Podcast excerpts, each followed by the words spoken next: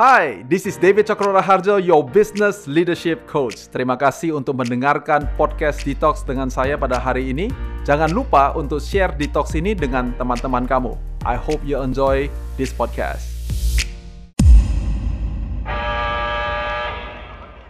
Seringkali kita itu uh, bertumbuh, udah jadi dewasa, tanpa sadar kita punya apa ya uh, rasa kurang percaya diri karena dulu waktu kecilnya dilabelin apa gitu loh. Ada beberapa ya. Kalau Feli dulu mungkin karena Feli selalu Feli sekolahnya kecepatan jadi badannya paling kecil di sekolah.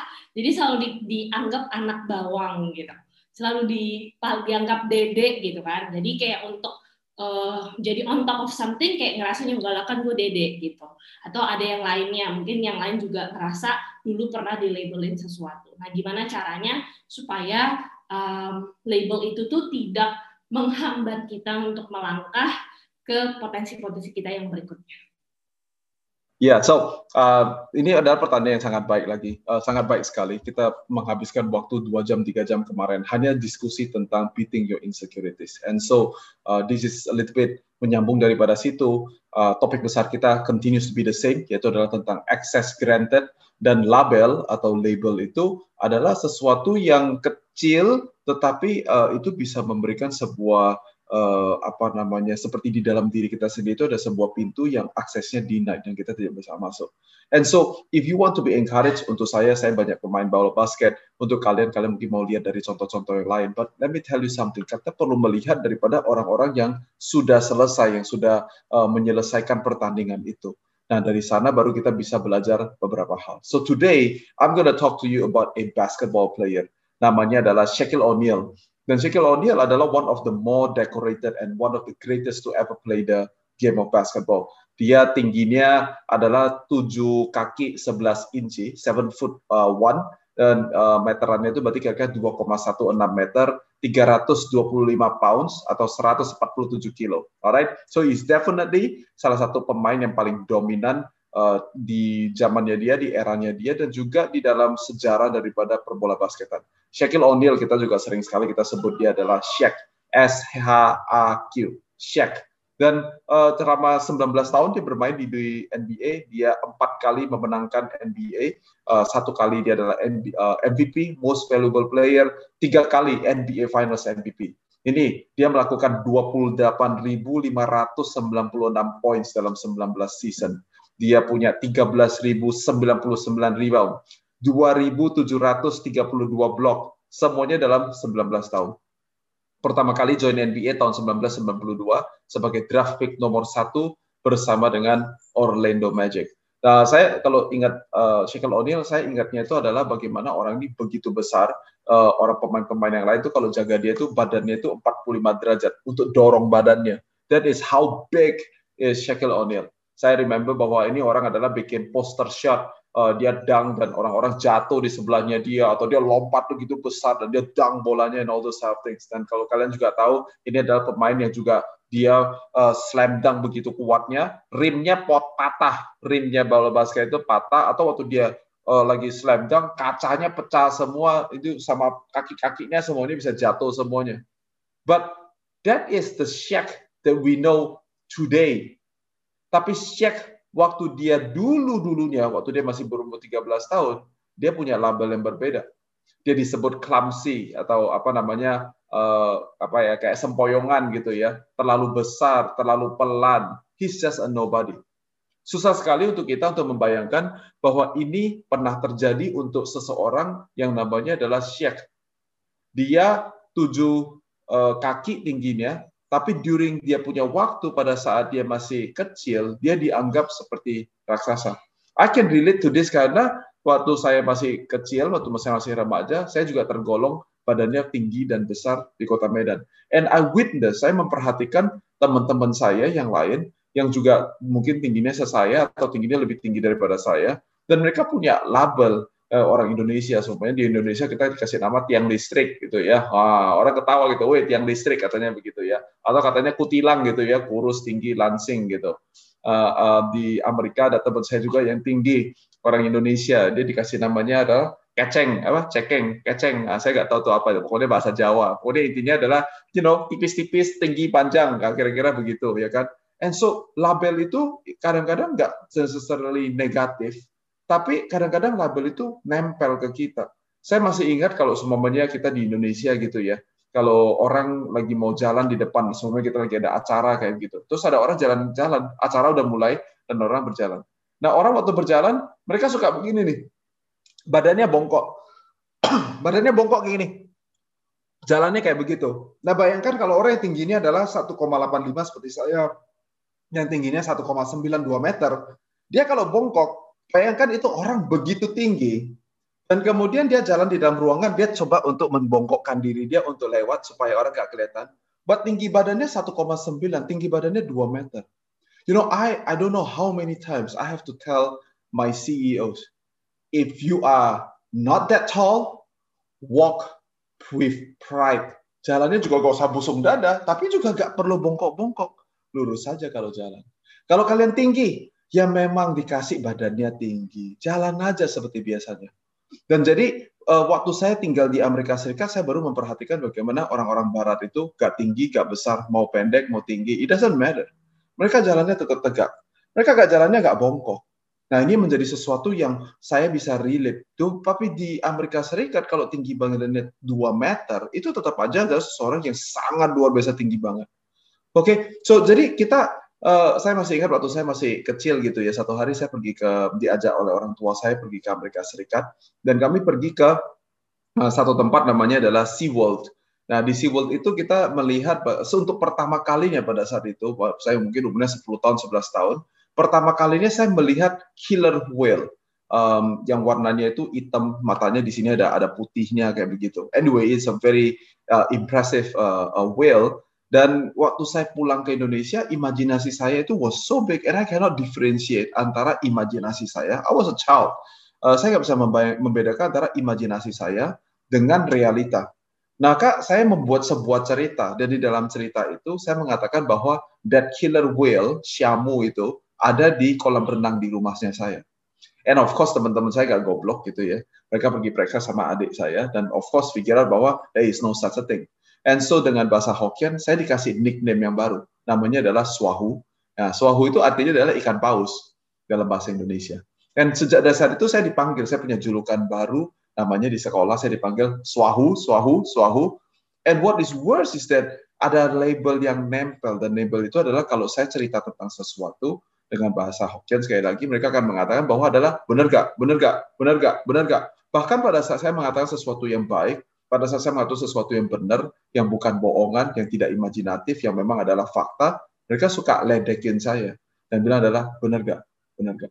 So I don't know what is it yang membuat kalian menjadi insecure. Saya nggak tahu apa yang membuat kalian sehingga kita kalau mau cerita sesuatu, tentu ke hari ini kalian melihat saya adalah orang yang sangat sering di atas panggung, yang memberikan cerita-cerita, dan yang uh, you know telling you a lot of stories. Tapi tidak ada satu titik yang mungkin kita harus keluar. Pintu itu tertutup and you need to have an access key card supaya kita bisa masuk ke tempat yang ruangan yang kita bisa.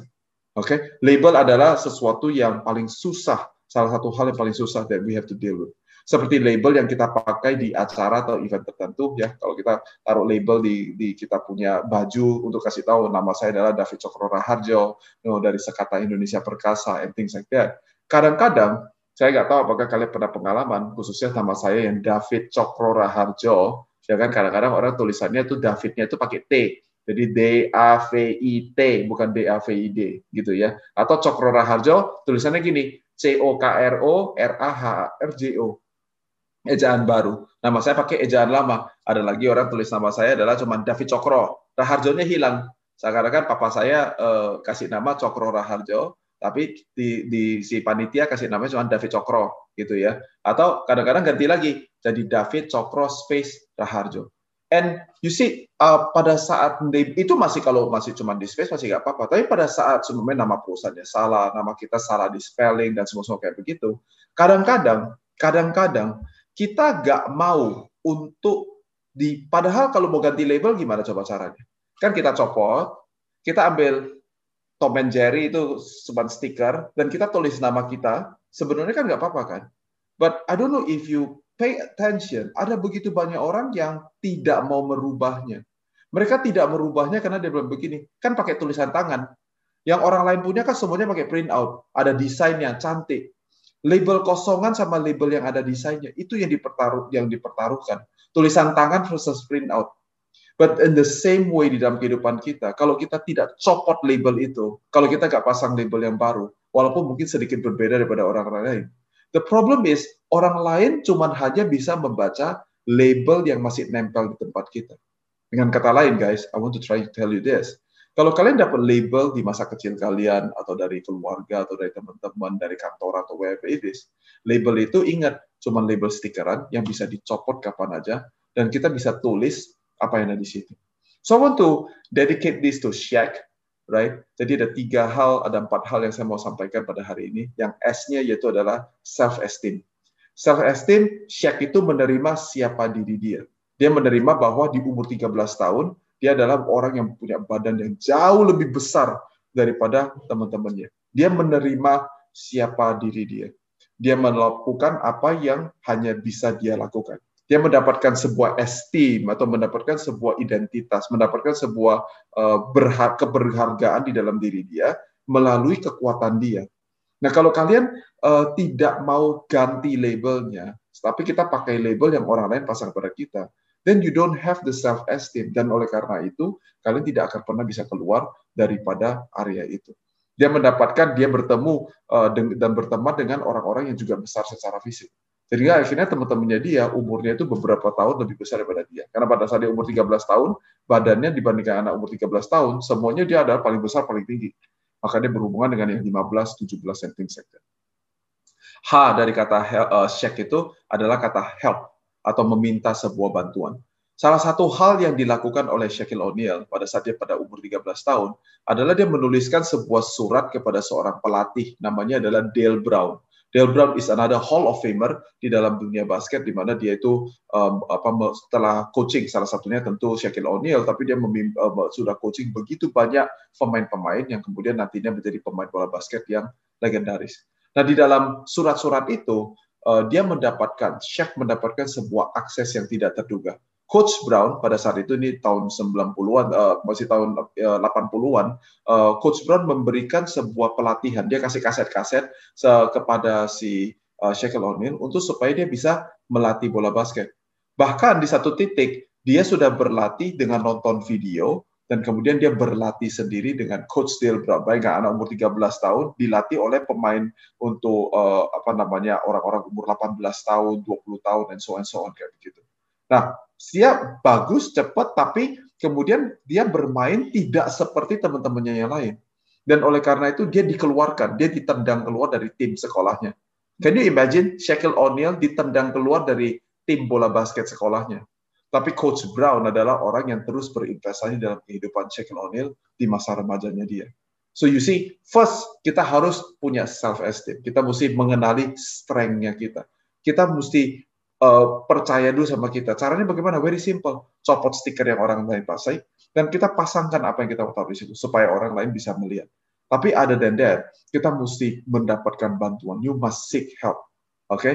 A dari kata Shaq, yaitu adalah kata acquire specialty. Shaquille O'Neal dikenal sebagai salah satu shooter terjelek di sejarah NBA. Oke, okay? secara spesifik kalau tembak hukuman, saking jeleknya di dalam NBA di zamannya dia, gara-gara dia ada namanya adalah uh, hack the Shaq. Hack the Shack itu adalah saking bodohnya begitu besar kalau kalian bisa bayangkan kalau kalian nggak pernah nonton. People literally dorong dia atau rangkul dia sehingga itu adalah menjadi uh, apa tembakan hukuman. Tapi dia nggak bisa tembak hukuman. Dengan badan sebesar itu, dia juga bukan orang yang jago dribble bola basket. Tetapi Shaq mempelajari gaya shooting yang namanya adalah hook shot. Dan hook shot ini dia tembak seperti seorang another Hall of Famer namanya adalah Karim Abdul-Jabbar. Over the years, Shaq juga mempelajari satu special skill yaitu namanya adalah dunk shot. Dia menggunakan badan dia yang begitu besar untuk mendominasi daerah yang dekat dengan rim dan kemudian dia coba lemparkan bola itu masuk ke dalam rim itu. You see, all you needed is acquiring one special skill. Dan kemudian kita expose dan kita gunakan again and again. Jadi yang pertama, kita mesti punya self esteem. Yang kedua, kita mesti bantuan.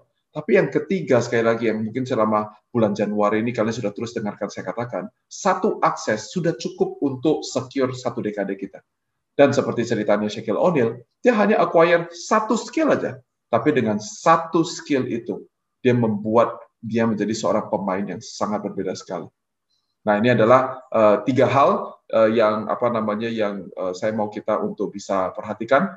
Oke, okay? dan um, yang terakhir adalah kita mau menggunakan kata quest. Jadi Shack itu S H A Q, Q-nya itu adalah untuk quest. Quest adalah sebuah pencarian yang menyeluruh. NBA ring, ring daripada NBA. Kalau kita menang, mereka dikasih ring NBA. Ring daripada NBA itu adalah sesuatu yang dicari oleh semua pemain bola basket. Tapi ada orang yang berhenti setelah dia di draft atau setelah dia dipilih untuk bermain di NBA.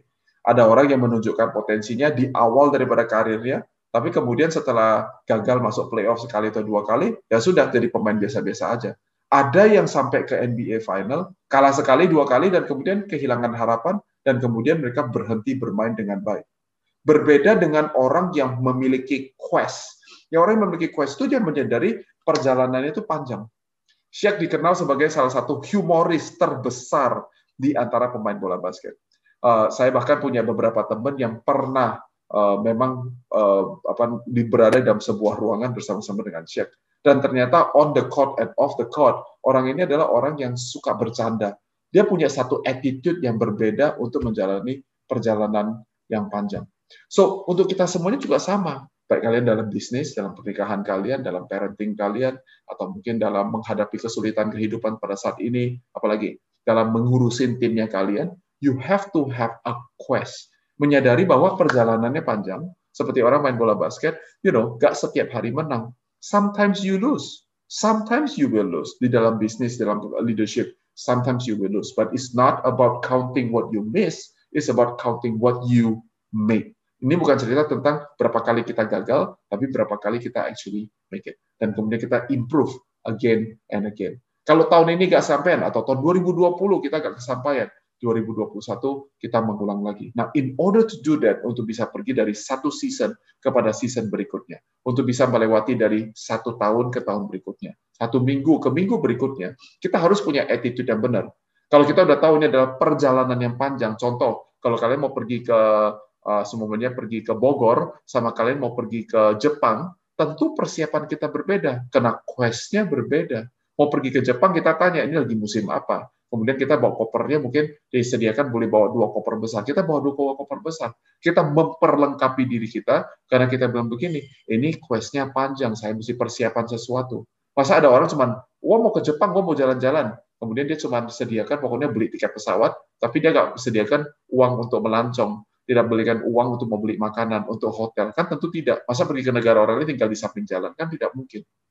So you see, when you think as a quest, mengerti bahwa ini bukan cuma one shot that's it. Nah, kadang-kadang banyak orang kayak begitu. Dia pikir one shot, one shot asal gua bisa dapat klien ini aja. Asal gua bisa dapat ini aja, ah gua udah pasti oke. Okay. Nah, mindset yang kayak begitu akhirnya tidak bisa menyelesaikan dengan baik. So there is a lot, a lot of people. Shaquille O'Neal merupakan salah satu dari beberapa orang yang adalah draft pick nomor satu dia adalah pemain waktu dia dipilih masuk ke NBA, urutannya adalah urutan nomor satu. Dan pernah memenangkan NBA ring. Secara statistik, hampir 95% daripada semua pemain yang draft pick nomor satu tidak pernah memenangkan NBA. So you see, for you all, if you have a lot, you don't necessarily can win the game. For kalian-kalian yang mungkin draft pick nomor 474, it's okay it's okay. Stephen Curry, salah satu yang sekarang lagi di uh, di, di celebrate. He is not draft pick number one. He's not even in within the first 10 draft pick kalau saya nggak salah. Oke, okay? jadi kita mesti menyadari bahwa ini is a quest. Alright, so that's the plus one, and I hope the plus one can cover the S, H, and A as well. Thank you for listening to Detox with David Chokro Raharjo. Please share this podcast to all social media that you have. Kalau kamu mau tahu lebih banyak tentang Coach Diti, kamu bisa cek description box dari Detox ini atau go to our website di www.davidcokroraharjo.com. Dan jangan lupa untuk follow Instagram Coach Diti di @dtjokron.